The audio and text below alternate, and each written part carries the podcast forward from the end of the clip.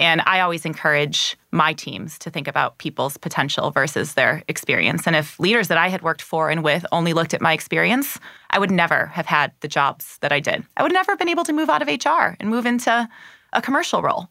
But somebody saw my potential and was willing to take a gamble on me. And so I think we need to help people reframe that that you know years and years of experience yeah sure that's great but if you've got the potential and if you've got a growth mindset then you can do anything hi i'm joubin go-to-market partner at kleiner perkins and this is gtmg a show that interviews world-class revenue and go-to-market leaders to explore how they operate think and deploy grit every day in order to build incredible companies Speaking of world class companies, there are more incredible startups in the Kleiner portfolio than I've ever seen. When I was operating, I would have begged to be in some of these companies. If you're listening, and we don't do sponsorships on this show, so I figured I'd use this opportunity. If you're listening and you are inspired by the stories of my guests and you want to find the next incredible ride for you, reach out to me. Let's find an amazing job in the Kleiner portfolio.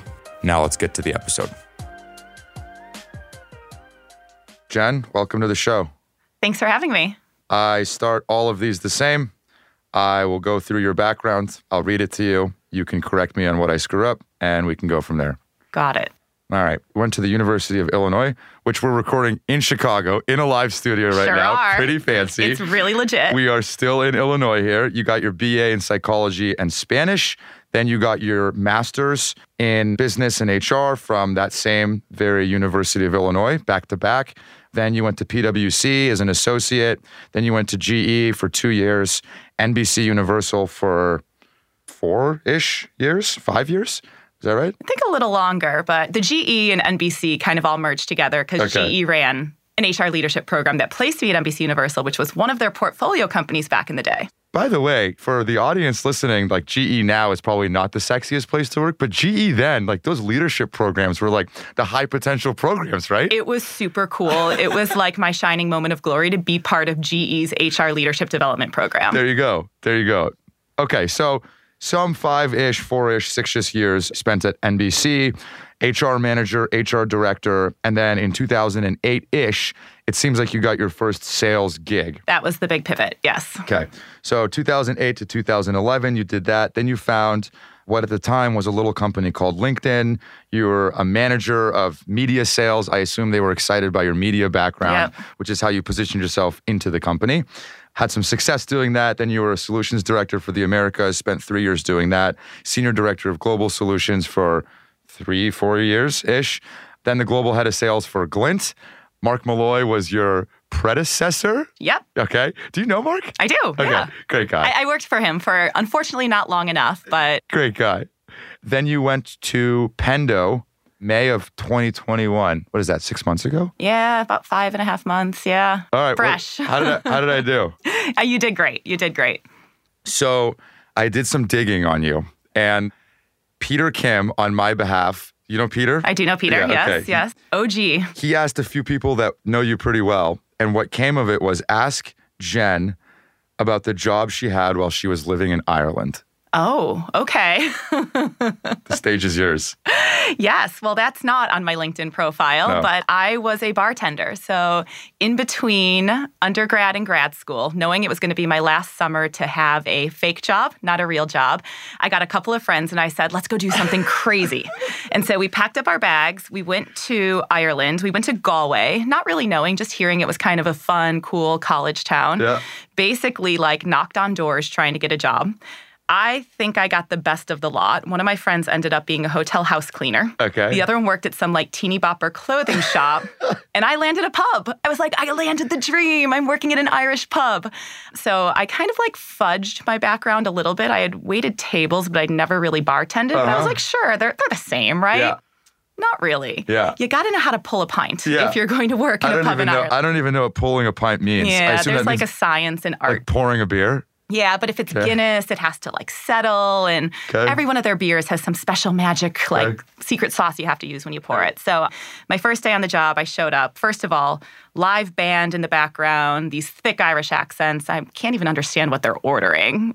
number one. Number two, I don't know how to make it. So I just kind of like had to pull the fake it till you make it. Yeah. Thankfully, the other bartenders were in my corner. They hooked me up, they helped me out. That night after my first gig, they said, We're staying back and we are teaching you everything you need to know about how to bartend in Ireland. Oh my. How old were you? Uh, must have been about 20, maybe 21. Oh man. I I guess I'm too old to do that now, but that sounds amazing. It was probably one of the funnest summers of my life. What was your first ever job where you got a paycheck? So, my first ever job was actually selling. I was not even 16, so I don't think I was legally working, but I think I might have fudged that a little bit too because all my friends were 16, so they were working. So I was selling this local community newspaper, basically going door to door, trying to get people to sign up for two week subscriptions. And if you got someone to sign up, like it was cash in hand. Got me very excited. Where is this? Where in the world are you doing that? South side of Chicago. Okay. Yeah, where I grew up. Amazing. Yeah. Okay. I have another question for you, and then I want to unpack some of the Chicago stuff here. Okay. What is JOMO? I've never heard anyone say that before. what the hell is that? JOMO, the joy of missing out. Tell me about tell me about that. It is this aspirational goal of mine to be able to embrace JOMO. Okay. Which is not feeling like you need to do everything or not seeing other people do things and wanting to be part of it. And I have a lot of FOMO, which I oversubscribe my life because I never want to miss out on anything, mm-hmm. which to a degree is great because there's not many things that I've done in my life that I've backed and said, like, gosh, I really wish I stayed home and didn't fly to Thailand for that wedding. But sometimes, like, you just need to chill, and I need to get better at the mm. joy of missing out on things and just having more moments to relax and catch up on life and smell the roses. When was the last time you missed out on something that you were joyful about? I don't know that I have yet. Joubin. Okay, so it's, it's, an, it's a- it's an aspirational. aspirational it's an aspirational goal. yes, it is. Good. Okay. So you grew up in Chicago. You grew up in the south side of Chicago. I did. You went to the University of Illinois Yes. for your undergrad. You then went to your same alma mater for I stayed straight on because I had no school. idea what I wanted to do. We're now in River North in Chicago, and ostensibly all of your jobs have been in Chicago. No, no, no, no. So I actually, my first job, and this is little known to anyone, I try to kind of bury it a little bit, but I did go to Tampa, Florida Okay. briefly. Wasn't my place. It's a great place for a lot of people. I envisioned myself like barefoot and living on the beach, mm-hmm. but Tampa's not that. It's a city. And I also didn't love the consulting lifestyle and job and just wanted to get back to a big city. And while I was down in Florida, one of my friends from grad school had secured a job in New York City. She had a bunch of us up there. As I was driving into New York City from the airport, literally like Frank Sinatra was playing in my head. And I was like, I have got to live here. So I made it my mission. Went back to Florida, started calling my grad school, started doing some legwork. And as it turned out, GE was hiring for the HR leadership program. Got an interview there specifically for an open role at NBC Universal. And I packed my bags and moved there. And I lived there just over a decade. Met my husband there. Had lived two in New York for a decade? I did. I Wow, did. okay. Yes, yes, All yes. right. I am not this Okay. like tried and true Chicagoan has never been All right. anywhere. I lived in New York for a decade. Frankly, just moved back to Chicago about like I say just. Sometimes Yeah. it feels like I just left New York, but we've been here about six years now. Okay. So had my third kid here, and now I think we're I think we're settled. We like it. My family's here. Chicago's great. I love New York City. I Yeah. absolutely love it. Yeah. And every now and again, I'm like, man, did I like throw it in, throw in the towel? Should I have just like stayed and tried to push for that New York City lifestyle? With your kids? I know. And then that's what I remember. I'm like, Jen, you've got three kids. They don't Yeah. fit anywhere in Yeah. New York. That- and so That feels like you got to practice Jomo a little bit better. that's I- JOMO, right? I- that's JOMO. that's like, what do I have in Chicago? What I have in Chicago is I can live in the city. My three kids can have this urban lifestyle. We can hop on divvy bikes and ride to Wrigley Field. We can also drive out to the country really easily. And I can always go back and visit New York when I want to. Chicago is like a mini New York. yes, it is. I went on a run yesterday on the lakefront, and it was so nice. Yeah. It was like 40 degrees, but it was so nice. Yeah. All right. Grew up on the south side. For those that aren't from Chicago, that's like not the best area in, it's not River North. It's definitely not River North. No, no. Chicago is a city of neighborhoods for those who aren't familiar with it. And, you know, you've got different pockets all over, and some of it's beautiful. It's this beautiful patchwork quilt where you can cross a street and all of a sudden everything is written in Greek, or drive two blocks and then everything's in Polish. The neighborhood I lived in was a very Irish Catholic neighborhood on the far south side of Chicago. My dad was a homicide detective. My mom was making her way through her college education when I was growing up. And so, very, very blue collar, service oriented, but also very, very tight community of just wonderful people. Then what? Are your parents still there? Mm-hmm. Are they still in the same house? Uh, they're still in the same house. Yes. Yes. Are you serious? And today, my brother just graduated from the fire academy and became a fireman today. Today? Yes, today. In the Chicago Fire Department? Chicago Fire Department. Yeah. Wow, congrats. Yeah, just like the TV show, right? So you Chicago go, Fire. Yeah. So so you bring your kids back to the same house that you grew up in. uh, yeah, they go visit. Yeah. Yeah, yeah, yeah. What's the neighborhood like? Same. Very Same- unchanged. Same neighborhood. Yep, same neighborhood. So my kids actually, I was in San Francisco for a wedding last weekend, and my kids stayed at Papa and Grandma Camp down no on the south kidding. side. Oh, also, I have another question for you. Sure. We're just going to bounce around. So, I couldn't find the actual podcast, but at some point, you started a podcast. I did. Okay. I did. Okay. And I assume it was under, it was called Talk to the Brand. Yes. And I assume it was under LinkedIn's moniker, Yes. correct? Like it was under their umbrella. Yes. You know what surprised me the most about this? So you started it, if I'm not mistaken, in like 2019, Yes. 2020 ish. So if I'm putting myself in your shoes, I was thinking like, you don't start a podcast to just like do five episodes. Usually you start a podcast to like make a good run at it. Yeah. You had no idea you were going to leave LinkedIn, did No. you? You wouldn't have started this and done all this effort if you were going to leave. No, it was a lot of work. Well, a couple things happened with that podcast. I was so excited about it. We had great content, great guests. We're making up for it now. I know, I'm making up for it. I'm like living vicariously. This was my true life, what I was meant to do. Be here in front of a microphone with these headphones That's on. right. You do feel real official. I like It's that. super official. So started the podcast and it was all about employer branding and, and different tactics to mm. really truly attract and retain talent and really thinking through the marketing and sales mindset about how you build your talent acquisition strategy and bringing in thought leaders and experts around both personal brand employer brand all kinds of great thought leadership there. What happened as we were preparing so we wanted to get you probably know the drill here it's like you want to get a pool of episodes before you launch so that you're not like ah we haven't had anything in, in a month and a half we're dark. Mm. And so we were building up that pool of episodes and we were kind of ready to launch and then covid hit. And we were concerned that any messaging around hiring and employer mm. branding and building culture would feel very tone deaf. And so we pushed pause and said let's come back at a later date see how this all plays out and figure out when we launch it. And then i ultimately ended up leaving linkedin which to your point where i believe you were taking this is that it wasn't on my immediate term plan Yeah. but plans change. Sometimes things just happen unexpectedly. Is it too late to give it another go? No, I don't think so. Why don't you, I, don't feel know. like I feel like fellas, don't you- I feel like you'd kill it. I feel like you would absolutely get you a studio like this. You'd be a great podcast host. Why, thank you. I appreciate that. All right, well, it's not too late. I'm going to encourage you to do All it. right. So, okay, A couple of questions on your background. Then I want to talk about Pendo, and then I have a bunch of questions that are like less about your specific background and more that I just want you to answer for me. Is Got that it. fair? That's how I'm thinking this episode's going to go. Perfect. Okay. So at LinkedIn, you were running a 300 plus person sales org. Yes.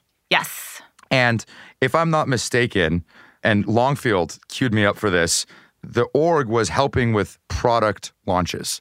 Is that right? Yes. Is that that experience or is that the subsequent or previous experience? So let me tell you about the solutions team. Please. So when I came over to join LinkedIn, it was to be part of this new team that we were building as LinkedIn was diversifying their product portfolio within the talent solutions business beyond our core, so beyond seats and slots and dabbling in this new concept of selling in media. They needed someone who not only understood the media and advertising space, but also could help build the business, hire the team, and bring the sales boots to the concept of teaching our RMs how to sell, teaching our customers how to buy, and then making them successful with their new multi product investment with LinkedIn. So it started with employer branding media, things like a career page, branding yourself on LinkedIn's platform, things like ads on all of your employees' profiles, but also targeted campaign media. So, really taking a full funnel approach to your talent acquisition strategy. So, I came in bringing both the subject matter expertise as well as having led teams and having launched a product essentially at NBC Universal. And so, my remit was to like make this work. And when we started, it was an $11 million business and it grew to over a $600 million business by the time I left. Now, if that had just been my job, I would not have done it for the seven and a half ish, eight years that I did before moving over to Glint. What became exceptionally cool and very enticing about my job was it changed every year as LinkedIn brought new products to market. So, as we would either acquire a company or build a new product, my team would make that product successful. So, we would scale it up the S curve. And then we would ultimately pass it off to the field or continue to hold on to it if it required longer term subject matter expertise to either sell or to service it on the post sale side.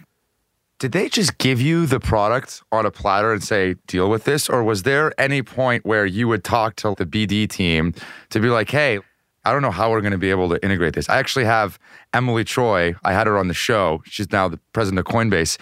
She was running all M&A yep. at LinkedIn. Would she just bring you this and be like, all right, Jen, go figure it out. How did that actually work? Yeah, it was never necessarily a hot potato toss. There was always a lot of people involved. Like, what do we do with this? You know, we, we acquired a, a small company at one point and we didn't know if we wanted to integrate the product into our core platform, if we wanted to sell it as an add on. And until you figure out your product strategy, you can't figure out your go to market strategy. So there's always this incubation period, if you will, while you figure out what's working, what's not working. You test a few things. So I was always part of that team. So even when we would launch a new product, you know, we would incubate it for a while before we'd ultimately align on what the formal go to market strategy was for that product.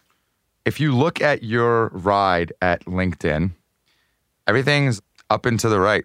I tell all my LinkedIn guests this. I'm like, it's kind of funny because your resume at LinkedIn over the last 10 years is just this crazy, amazing rocket ship.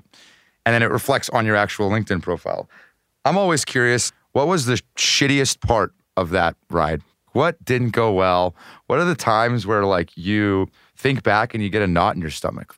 Shit, that sucked. Yeah, I mean, there were always ups and downs, right, with any job. And if you don't have the downs, then then you're not learning, like, and you're building complacency. And we had a few of those launches and companies that we acquired that just didn't work, and that sucks at the time. But you know what happens? You learn from it, and then you build it into your future state playbook. Mm. I also experienced a very large scale layoff that I had to lead through my largest contingent of sales specialists and account managers, we decided to move that business into another business line, uh, into our marketing solutions business line to better align with just sort of how the buying persona was evolving.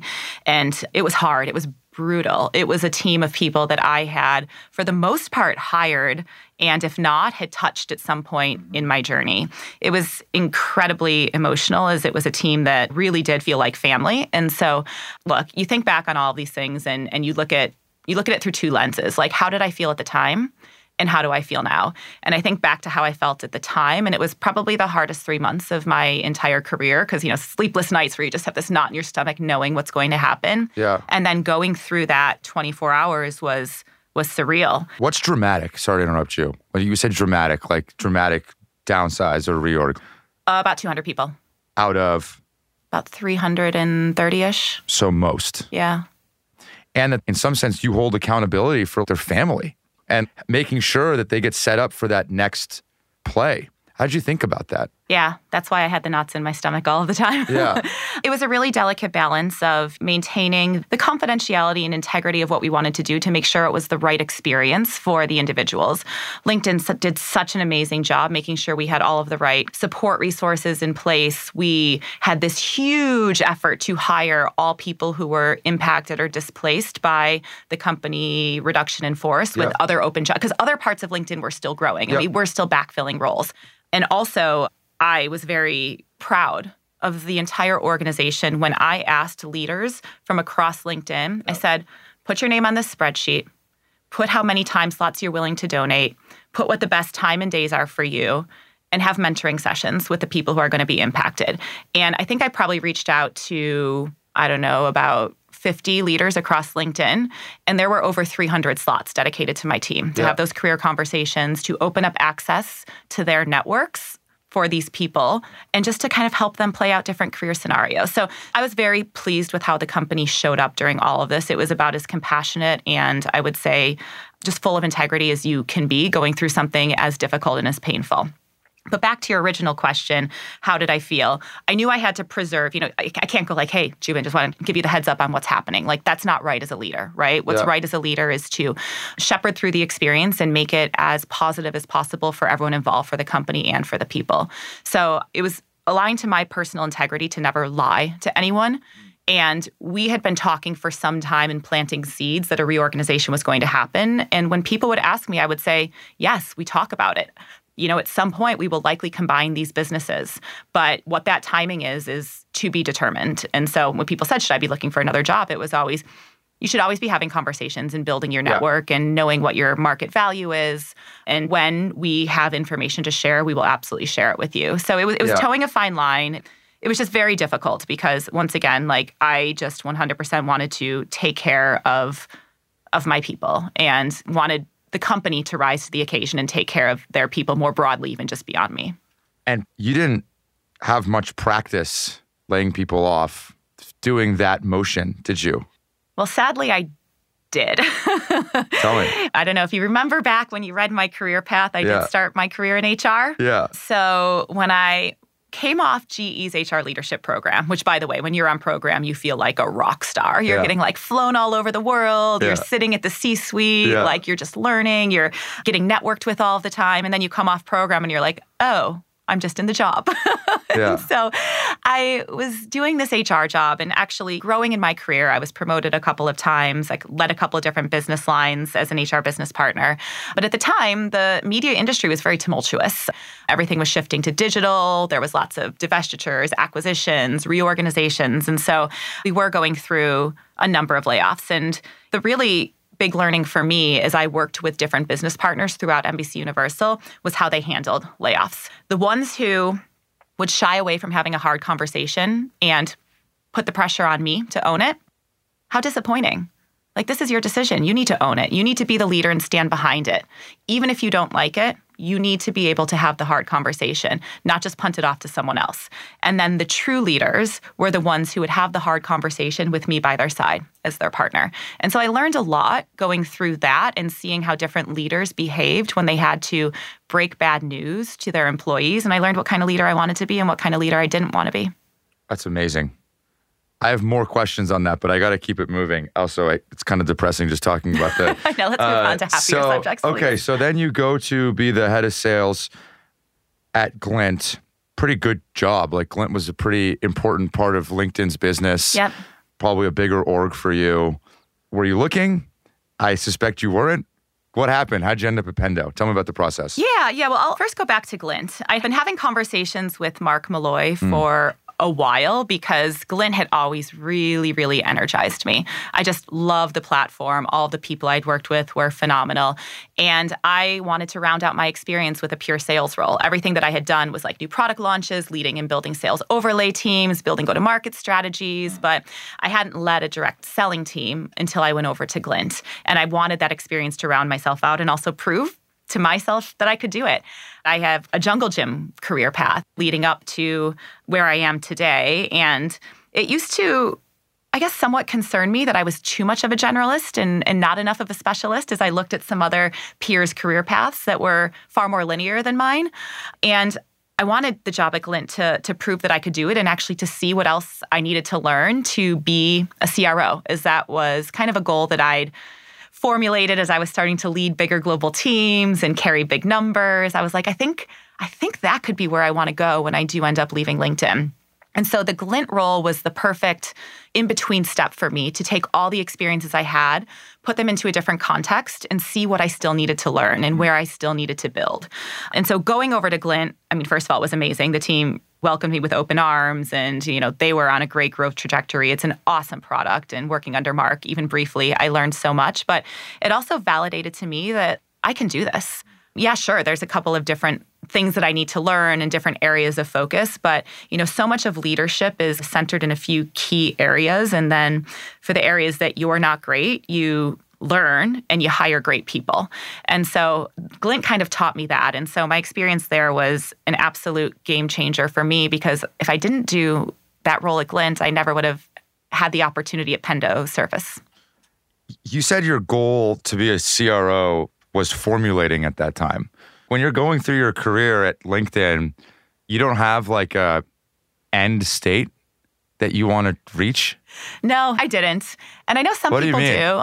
I really do think some people are very, very good at charting so out their career. present in your job. Yes. Without thinking about what's the next job. when I start thinking about what's the next job. When all of your peers are getting promoted and talking about this and talking about that. Sorry, I keep interrupting you. No, no, no, you're okay. You're okay. I think the nature of the team that I was on, where the job changed organically beneath me so much every year, it was like every year was a new, exciting challenge. And I was continuing to build on my skill sets and continuing to be challenged. For me, when I've always known it was time to change jobs. And when I said, What do I think I'm ready for next? It was just when I stopped learning. And I stopped feeling like a new challenge that came in was going to be additive. And it started to feel like it was just going through the cycle of muscles that I'd already built, if that makes any sense. Yeah, it does. So let me just get this straight, just so I understand correctly. And this is more mind blowing to me, and I, I wish something that I had more of. But you can be present in a job, only focused on executing the task at hand in that job, and not concerned at all about what that next job is for you. Yes. And so, in your job today, while you're new, you still feel that same way. I feel that same way right now. Yes. And I probably will for until I feel that like I am not learning anymore as a CRO and I am ready to be a CEO at a smaller stage company. Like I don't think I'm going to feel that pull or that pressure. Do you never like want to look around the corner and just be like, I wonder what's hiding around that corner there? it's a good question, but not really. So, can I give you an example? Yes. Um, Mark Malloy talks about in his episode about career planning Yep. with his team. So, if Mark Malloy sat down with you and did career planning and said, Jen, where do you want to be in five years? And what are the steps that we can take together? One year, two years. Yep. You would have no idea. I wouldn't say I'd have no idea. I'd probably have a few different paths that I think I could go down. And I say, oh, I could do this, this, this, this, this. And then over time, it starts to crystallize based on the parts of your job that you love the most. As an example, if the part of my job that I love the most, as it turns out, sitting at the C suite is like, you know, the part that stimulates me the most is the real business strategy and looking at m&a and thinking about the finances and where the business is going to go in five years and being part of that then maybe ceo is like the next role for me. If it turns out after i'm you know more settled in my job and more more mature in my job that the part that I love the most is building and scaling sales teams and putting in the right scaffolding and then maybe I go to an earlier stage company and try to be an earlier stage CRO and build from the ground up. I don't know yet because there's too much that I don't know in this role that I think will help point me in that direction. And sometimes I think, and maybe this is just me because I really like change. Hmm.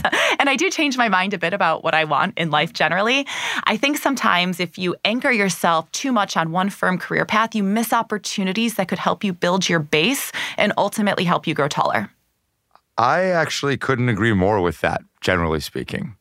I was always the guy that had such a firm, linear path with such a clear outcome in mind. And one of the best things that I did was stop thinking about my life that way. And even now in my current job, I always think about what's next. And I think about what's next in the context of how do I take on more responsibility to then make a broader impact on the organization. And as I think about that, often the tempering of my own instinct that I'm doing is making sure that I give space for other options to open. Yeah. Does that make sense? It makes a ton of sense. I've always been so clear in what I want to do that I just rush through to get to that point, which in some ways kind of like prohibits other dirt paths to open for me to explore.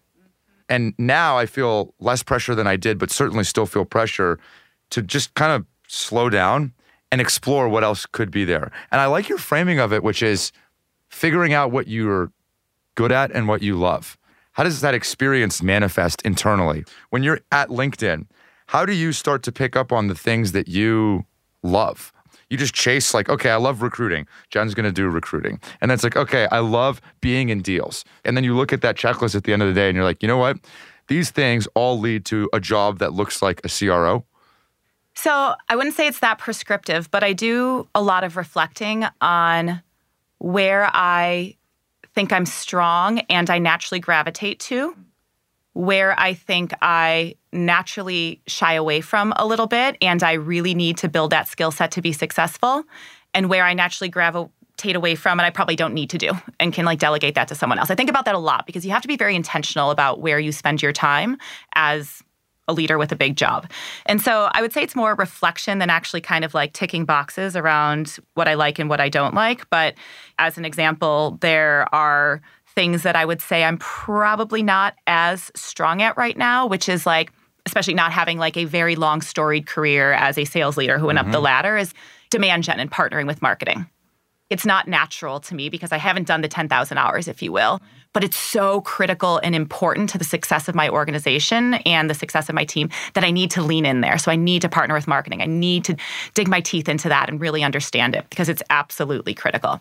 Then there's some other things that like uh, I don't love doing this all that much, and I might kind of just not spend as much time on it and see if someone on my team could pick it up. But the things that come very naturally to me that I absolutely love and want to lean in on, as an example, like org design, building go to market strategies, leading and inspiring a team, building culture.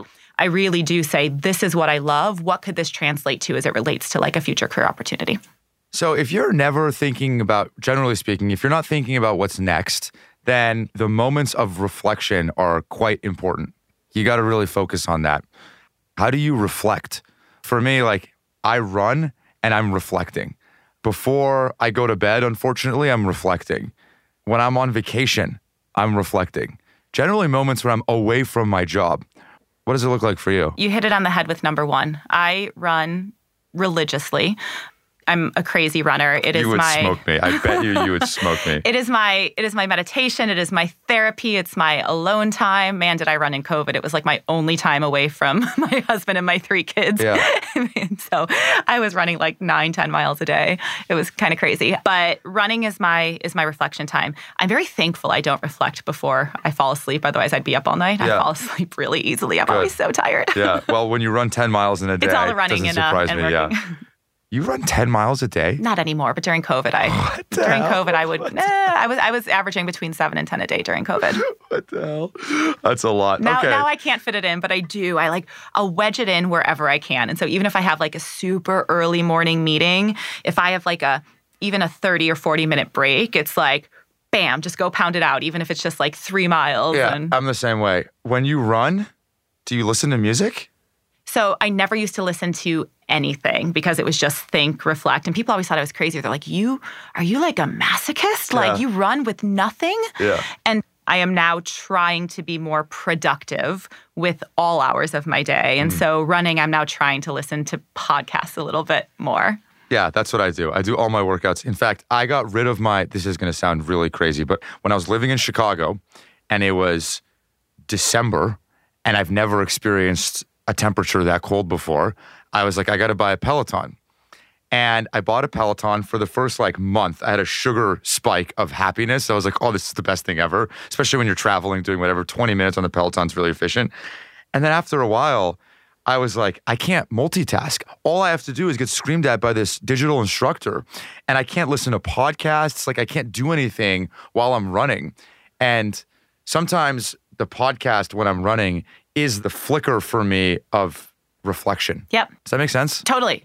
And plug for you, I found Go to Market Grit as I was in transition from LinkedIn to Pendo, and I started listening to it as I was running. And it actually really helped me reflect on where I was going to need to lean in more and grow. And hearing other leaders' stories was incredibly insightful and, and helped me build my like 90 day plan as I was moving into this role. So, Yeah, uh, well, thank you. Kudos Uh, to you. I was so excited to find it. Uh, it's kudos to the guests that I've had before you. They do all the heavy lifting. Why do you think that running is such a reflective process? Even as I sit here thinking about it with you, like I don't take Zooms anymore. My calendar is pretty full with phone calls. I walk through New York City or wherever I am just taking calls. I can be way more focused. I have way more attention when I'm moving. Do you feel the same way? Yes. Okay, you think it's like a movement thing? I love walking on calls now, and as much as I can, I'm doing it, especially working from home when you're sitting at the same Yeah. desk all day long. Running for me, I think there's a couple things that go into it. One, you are seizing the moment. Like you are taking advantage of time and space that you have, and you have the choice as to how you want to use it and you're going to use it to do something good for yourself. So there's already this like element of willpower and control and I'm using my time productively and I'm bettering myself because anytime I run I'm bettering myself, right? I'm getting better, I'm getting faster, I'm getting stronger, I'm getting healthier. So that's number 1 for me. I feel good when I run because I feel like I'm using time effectively and I'm doing something that's good for myself. Number 2, add the endorphins that come along with it. You know, sometimes we get into a bad headspace when we're thinking like I think nighttime sometimes you're like not in a great headspace when you start to reflect. Nights are hard because work is piling up. You're already thinking about what you have to do tomorrow for the short term. I'm at home trying to get three kids to bed, thinking about all the activities they have the next day. And so when I try to reflect at home, I tend to think of things a little bit more negatively and, and, a little bit more short term. But when I'm running, you have the endorphins that I think come with movement, and you kind of feel a little bit more like I can do anything. I don't know if you have that feeling, but I always have a more positive light on the types of thoughts and reflections that I'm having when I'm running versus when I'm in a different situation. I 100% agree. I actually think running for me is more mental than it is physical. I think it's a way for me to exercise my brain as much as it is for me to exercise my body. Totally. All right. Okay. So Pendo was founded in 2013. It has raised a shitload of money 350 plus million tiger battery silver lake meritech sapphire current valuation is 2.6 billion your first quarter company topped the $100 million in annual recurring revenue mark IPO is kind of broadly expected on the horizon here. You don't have to comment on that. I will. Customers include Verizon, Remax, OpenTable. How did you end up there? I wasn't sure that I was ready to move from LinkedIn, but I knew that when I went, you know, at this point, I had crystallized what I wanted to do next. And I knew I wanted it to be kind of a mid to late stage startup. I knew it had to be mission driven because that was very important to me at LinkedIn. I knew it had to be amazing people that I would work with, and I wanted a category leading product. Easy, right? So I started to have a few conversations just to see what was out there. And interestingly enough, a lot of those conversations started to progress a little bit. And I was like, okay, wow, this could be real. Like I could actually be a CRO. Maybe the time is now for me to leave. So we had this health and wellness week that LinkedIn very graciously gave to all of their employees in April of this year. And I had kind of corralled a couple of LinkedIn friends to on a whim fly with me to Scottsdale and go to a resort where we would play tennis and sit by the pool yeah. and go for hikes yeah. and you know just just like let's make something of this, yeah. right? Sounds nice. And so while I was there, a former colleague and friend had put me in touch with Pendo. I was like, there's this really cool opportunity. There's this really cool company. I know what your criteria are for a company that you would move to, leave LinkedIn for. You should have a conversation. I was like, okay, I'll have a conversation. I'm not sure if I feel like, you know, is the timing right? Okay, I'll have the conversation. So I had tennis on a Thursday morning and I had the call with the CEO scheduled right after that. I was like, should I take this call? I really feel like playing tennis today. I was like, no, Jen, take the call.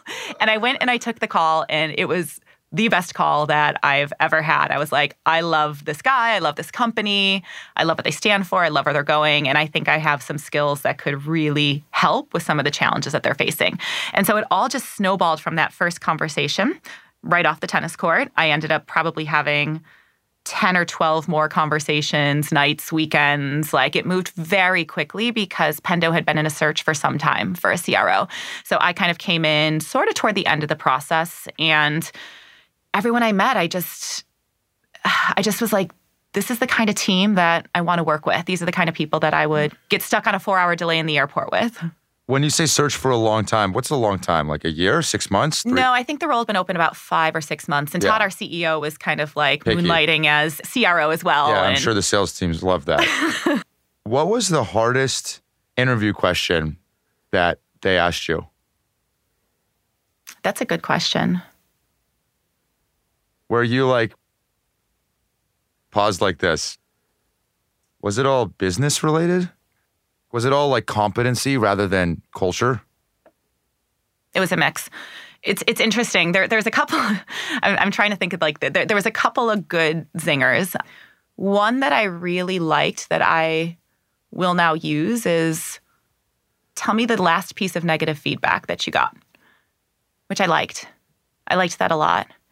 Another one that was really good is tell me about the competitor you hate showing up against the most and why. I liked that one too. They just get you thinking. Huh. But yeah, I, I, would say it was probably 50 50 business and culture. And, and the reason I think it was so balanced is because Pendo's very values oriented. And I think the sales team, because they had been somewhat leaderless for so long with, you know, our founder CEO, helping as much as he could, became a bit fractured. People do tend to break off into silos when they don't have a consistent guiding force or true north to, to help them, or somebody who's bringing the team together and really honing and nurturing the culture. And I think that was missing from the sales org. And I think that that's what they knew they needed. Mm. The technical kind of competency is absolutely important. I think Pendo actually really liked my background being so multidimensional and focusing on new product and go to market because Pendo is on a journey to become a multi-product company. And, you know, they've had a couple of acquisitions and trying to figure out how do we get these like truly humming? How do we get these products? How do we increase our attach rates? How do we truly become a multi product company? And how do we reduce the complexity that we have built in our go to market model to help support our efforts to become a multi product company? It's a complex organization for 100 million ARR company. When I walked in, I was like, oh, wow, I kind of see now why you liked my background in designing different go to market models and figuring out how different roles were required for what type of product. So I'm not trying to lead the witness here, but I've known Pendo for a while. I know people that work there. I've known people that work there. They have a reputation for being a hard charging sales culture. And so they have that. Then they have a vacuum of leadership for two plus quarters. Yep did you know what you were stepping into in that sense of the healing, whatever word you want to use, that you would have to do culturally? Did you know that that was going to be a big part of the job? That I did. They were very transparent to me. People ask me, like, how has it been? And I say, as advertised. it's one of those things that you know if you jump off a fast moving train it's going to hurt when you hit the ground yeah. but then it still it still hurts when yeah. you hit the ground even if you know it's coming yeah. right and so it's still a lot like there's a lot to do but it was as advertised you know the second person that i met was our chro who is also relatively new and that's why she was the second vetter is to vet me out if i wasn't going to be the right cultural fit and you might not be able to answer this but in your first six months maybe even a shorter time frame three months what are one to two things that you feel like you definitely got right? And one to two things where if you could do it over again, you would have, I don't know, maybe take your time more or whatever. Does anything stand out? Yeah. So, one thing I think that is working is that I spent my first few months just entirely focused on the people. I need to get to know these people. I want them to teach me about their business. I did a huge listening tour and I started to develop a people oriented operational cadence around, you know, all hands and touch points in different team meetings and cleaning up how we do forecast and how do I touch base with managers and build a development curriculum for them. So I focused a lot on the people, which I feel like was the right play because I feel like we're starting to truly come together and coalesce as a team.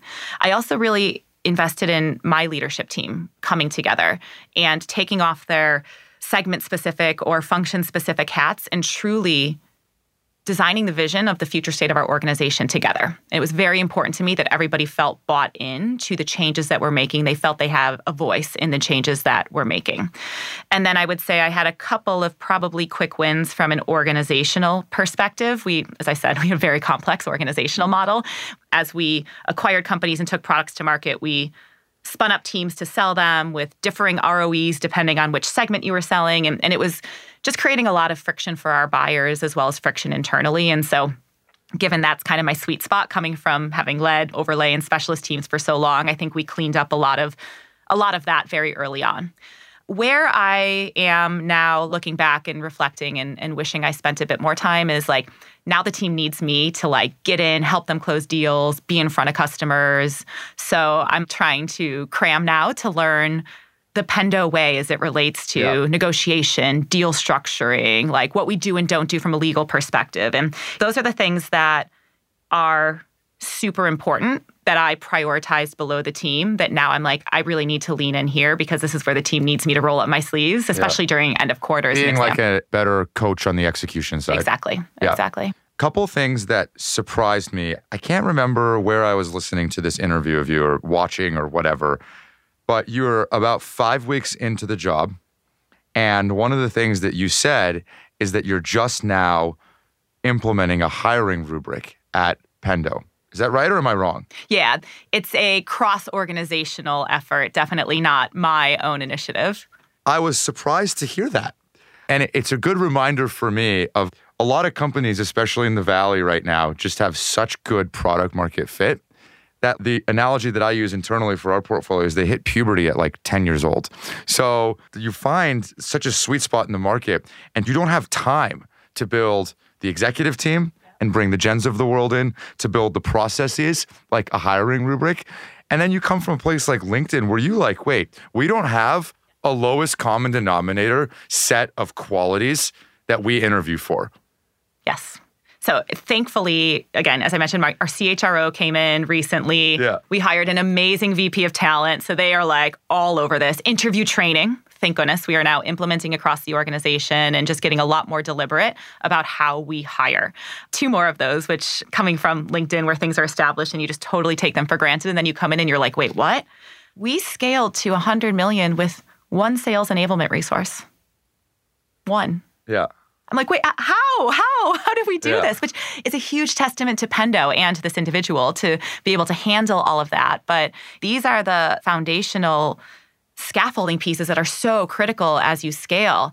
The second one was sales ops. So our sales ops team, the very, very under resourced, kind of just reacting to like systems issues. I'm like, gosh, we need to build a robust sales ops business partner team that can be the operational foundation for our organization who can really help manage the operating cadence, the forecasting, all of the data, help build strategy. It's just like such a strong muscle at LinkedIn and coming to Pendo and seeing our sales ops team being so underwater and overworked and frankly, unfortunately, not strategic and not through skill, but just through sheer volume of work. So Yeah. There's a couple of those things where it's that whole puberty, like growing up into adolescence and, you know, Yeah. your bones need to catch up with your rapidly expanding body. Yeah, there's a lot of those things that are kind of low hanging fruit that I think are foundational teams and elements and pieces and systems and structures that you put in place now that allow you to scale for the future. I remind myself that if we live in this really crazy world where this is a $2.6 billion company and we're hitting puberty, you know what I mean? Like, this is serious business. I was, uh, two weeks ago, I was in Austin with 30 of the 50 Fortune 100 CIOs. Okay. So I'm not going to say any of the names, but pick your huge fast food chain, huge airline, whatever, huge financial services company. These are the stalwarts of America's corporate institutions. Like these are them. They've been around forever. And the CEO of, I probably shouldn't say the name, but a very, very fast growing tech company comes in. And they're doing a billion dollars of revenue, growing 70% with a $50 billion valuation. And the CEO is 32. And all these CIOs are looking at each other and they're asking like very basic organization and structure questions, right? Like qualifying, like, is this thing gonna fall down as soon as we use it? Do they have a customer success team? These very basic things. And it was just another one of these reminders that I'm like, they haven't had any time to build any of this. They've grown so quickly. And their market cap is bigger than any other company sitting in this room. And it just dawned on me that they got the structure right. And then all the revenue has kind of followed that. And so we live in kind of this la la land where I'm like, oh my God, what's going on? I know. It's absolutely crazy. and some of these organizations that have taken hundreds of years to build and scale, they look and they go, wow. this company that we're in, Thrive, in two years, they're going to be at like over a million of revenue in two years since they got founded. And I'm like, we have work to do on the like company building side. We don't have the foundation. We're on stilts right now. We don't have the foundation to go build a hundred million dollar revenue business. Things are going to tip over. That's right. Yeah, Harsh wind blows and Absolutely tip over. Exactly. So, anyway, good problem to have, Yeah. but it's still amazing to see. You mentioned interview training. What does interview training mean? You're training the team to interview. I understand that. What does that look like? So, interviewing training is to not only help our teams better assess on a candidate's technical skills, but it actually allows them to ensure that we are always testing for fit with Pendo's core values. To your point, Pendo does have a culture and it's it's a known culture and we want to make sure that not only are we selecting the right people who are aligned to our values, but candidates are also self selecting out if they're not mm-hmm. the right fit. So we've introduced this Goldilocks rubric where we will test someone on one of Pendo's core values. And the Goldilocks is too much, just right, or not enough and we try to see where that candidate falls there. So, as an example, one of our values is we respect our lives outside of work. So, like, too much would be, hey, I got a ski trip this week right in the middle of Wednesday. Hey, can you just take my, you know, right. I'm being a little bit right. dramatic here, yeah. but, you know, just right is, you know, if it's a manager we're interviewing, right? They, you know, check in with their team. How are you doing? Are you taking the vacation time that you need annually? Hey, do you need any support with this? I know you've got daycare pickup, something along those lines. And not enough is, you know, someone who answers the question, like, what? Time off? No, never. I gone hard. I don't expect any of my support partners to ever take a day out of the office when it's end of quarter and I need them. And, Yeah. you know, like, so again, I over dramatized it a little bit. It's more subtle than that, but the too much, just right, not enough kind of works across our entire value system. I actually really like that framing. Okay, I have another tough question for you. Okay. If this framework existed when Jen was interviewing at Pendo, where do you think they would have marked you as too much? And where do you think they would have marked you as not enough? Hmm. I'm probably not enough, at least right now. Respect life outside of work, but that's my own. That is Yeah. not my team's. Yeah. And and I say that because I'm still drinking from the fire hose and I'm very much probably holding myself to a somewhat unrealistic standard of ramping quickly. I need to try to give myself grace mm-hmm. and be patient with myself. To give you an example, I'm just on the heels of three weeks of traveling in a row, which this is like probably worse than pre COVID days for me. And it's hard. It's hard on my family, my kids, it's hard on my husband, and I'm feeling burnt out. And when I feel burnt out, I'm not at my best.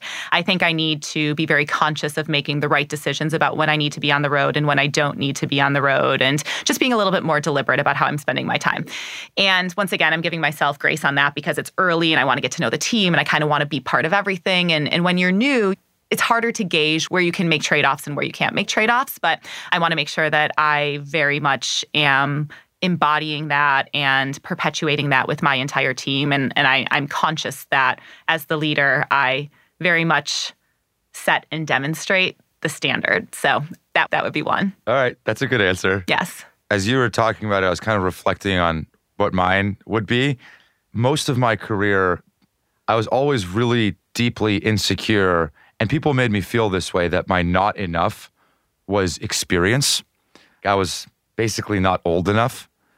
And that's a really hard one because I'm not sure how to show myself grace in that position. Like, I can't really just turn the experience knob up like you could turn travel down. Yep. Does that make sense? Yeah, I think it's about reframing it though. I do believe we're moving more towards a world where at least high caliber leaders are hiring for potential versus mm-hmm. experience. And I always encourage my teams to think about people's potential versus their experience. And if leaders that I had worked for and with only looked at my experience, I would never have had the jobs that I did. I would never have been able to move out of HR and move into a commercial role.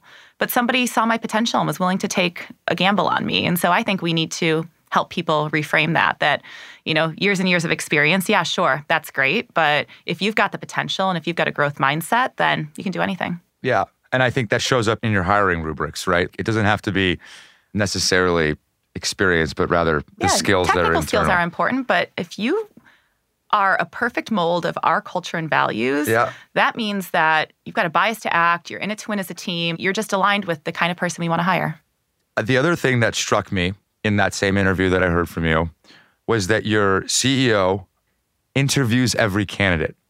That company that I was referring to in our portfolio does the same thing. And again, it reminds me of this puberty thing where you're a hundred plus million dollar company and he's still interviewing every candidate i mean joubin we will have hired 400 people this year from CRO all the way down the organization. Every candidate has to get on his calendar. So we are slowly moving away from this. Thankfully, it doesn't scale. It did scale when we were a two, three hundred person kidding. company, but it does not scale. And and Todd very much recognizes it. But he is so passionate about this company and everybody who comes through the door. So it's about helping him find that balance of trusting the folks that he has hired in leadership positions to make the right decision for Pendo. So he and I have been working through calibration. There's a couple of candidates that we've both interviewed to kind of see how he and I stack up from a calibration perspective. If we're wildly off, then gosh, who knows what would happen? He'd be interviewing SDRs forever. but I, I, think we're pretty well calibrated and we're getting to a point where for certain roles, we're moving him off. And, you know, I actually think for VPs, RVPs, if he wants to interview them, it's a great selling point as well, knowing that your CEO is that engaged and we're that flat of an organization where you have access to the CEO whenever you want. Arianna Huffington is the CEO of this company, and I was sitting with her last week. She kept saying that people are bombing these interviews. And I'm like, Arianna, think about it this way. If you're fresh out of college, interviewing for your first sales job, and you're sitting across the table from you, do you think that they're going to bring their A game? No chance. no way. you know, so I think sometimes there's actually the inverse effect when you're sitting, it doesn't have to be her. It could be the CEO of this two and a half billion dollar company. People can't bring their A game. Yeah. You know? I hear you there. Even in this podcast, I get nervous, people get nervous, all these things happen along the way. Yeah. And there's all these extra peripheral things that affect your authentic self in that moment. I agree. And there's also an element of to provide a great candidate experience, you also can't put them in front of 60 people and have the the game keep changing. Oh wait, now I got to meet our CRO. Oh wait, now I got to meet our CEO. Yeah. So this is why we're trying to get very very deliberate about with interviewing training, more structured interview processes, understand the number of people that every candidate's going to meet, the time frame they should expect, who they're going to be meeting up front because if you keep moving the target as well for a candidate throws them off their game and they're like what is this place? And yeah. so i think there's there's a lot that could go wrong if you're not really thinking about the candidate experience and i do agree with you at a certain level. The intimidation factor of meeting with a ceo might be counter to what you're actually trying to achieve. Absolutely. I have more for you and then i can get you out of here. I was snooping around on linkedin. You have a role at pendo and again i might be wrong here. I'm often wrong so tell me. That's the vp of revenue marketing Yes. Does that exist? It's a newish role. What, yeah. What is that? And does that report to you or to marketing? It reports into marketing. Yes. And is this like person that's got your back at all times, making sure that marketing is doing what's in the best interest of driving revenue for the company? Yeah, at the end of the day, they should own the pipeline, both new and expansion, right? And all the marketing activity, whether pure demand gen as well as field marketing, that that sits under that. Okay, I have a question for you. I have to ask. And I asked Brian Frank this, and this is his interview question that he took from Mike Gamson. Okay. I'm totally putting on the hot seat today. Um, a lot of hot seats. if you had to rank these four qualities in priority, what would you rank? Career, money, company, manager. I would start with manager. Second would be company, career, money. Okay. Why? Because the manager is the one who makes your experience and who you learn from and impacts your day to day. Like the touch that you have most frequently is your manager. I want to work for someone that I respect immensely, who I learn from every day, and who is growing me. Secondly, the company is important because that sets the tone of the culture and the success that you'll actually have and the growth opportunities that you'll have. The third is career. And I think that follows the other two. I can't put it ahead because I think if you work for the right leader in the right company, your career will ultimately open up for you. And that's what happened to me at LinkedIn. And money I put last because I think the money follows. And I don't mean to be cliche that, like, if you're doing the right thing and working for the right people, but it kind of is true. If I would have set my sights on, just making money, I would have never left my job in HR. I think about this all of the time. It was a hard decision. Like we were living in New York City, it was myself and my husband. You know, you're kind of like hoping every time you swipe your ATM card that there's enough money in there for your Friday night drinks, right? It was like that kind of early mid mid 20s lifestyle. And I had a rapidly accelerating career trajectory as an HR professional. I had been promoted a couple of times at GE, they really respect HR. It's like a core foundational part of the business leadership there. And so I could have had a very strong, steady career of growth there. But I didn't love it. And so I had to make a move. I had to. I had to take a step back title wise. I had to take a huge step back financially. But it was the price I was willing to pay for happiness and purpose at work. And it actually ended up leading me to a far better career path with far better financial outcomes than I could have ever hoped for. So you think before you had money, you would still have put money at the bottom? Yeah. And I ask because, you know, when I was 21, 2, whatever I was when I graduated college, I was a BDR. And by the way, for context setting, money is now on the bottom of my stack rank. And I answered the question because Brian then asked me the question. And I answered it, and I never even thought about it, but I answered it the same way, in a similar way that you did. And as I've reflected on that question, when I was at BDR, not making much money, I was living in the mission. I shared a room with a sliding door between my roommate and I. There was gates on my window. I didn't have a car, so I used to bike in my blazer because I wore a blazer when I was a BDR making cold calls. And because my boss told me one day that I look stupid when I come into the office, he said, he said, no, he didn't say that. He said, if you dress for the job dress you want. Dress for the job. I knew that was going to be it. Yeah. Dress for the job so you want. So of course I, I, wore a blazer. And so I would bike from the mission, if you're familiar with San yes, Francisco, through Potrero Hill, up the hill. It's hills in the name of this freaking part of the town. Yep. Not a great area. Through, over, down, we were in Sunnyvale, so I'd take the limited, not the express train, which would take an hour, 15 minutes. I'd put my bike on the train and I would start sending emails out at like 6.30 because I had to be the first person in the office to turn the lights on. Yep. If you asked that Joubin, money would have been quite high on his list. Yep. And I say that because, like, man, it would have been easier to be able to afford a place in Palo Alto, be close totally. to the office, you know, having a car yeah, would have, have been sweet. Yeah. So, anyway, as I've reflected on that, it wasn't always there. It feels like now that I'm in such a privileged position that I get to answer that money is at the bottom. Yeah. Does that make sense? It totally does. It totally does. Eh, and I don't know why. I think I thought I was so financially successful. Yeah.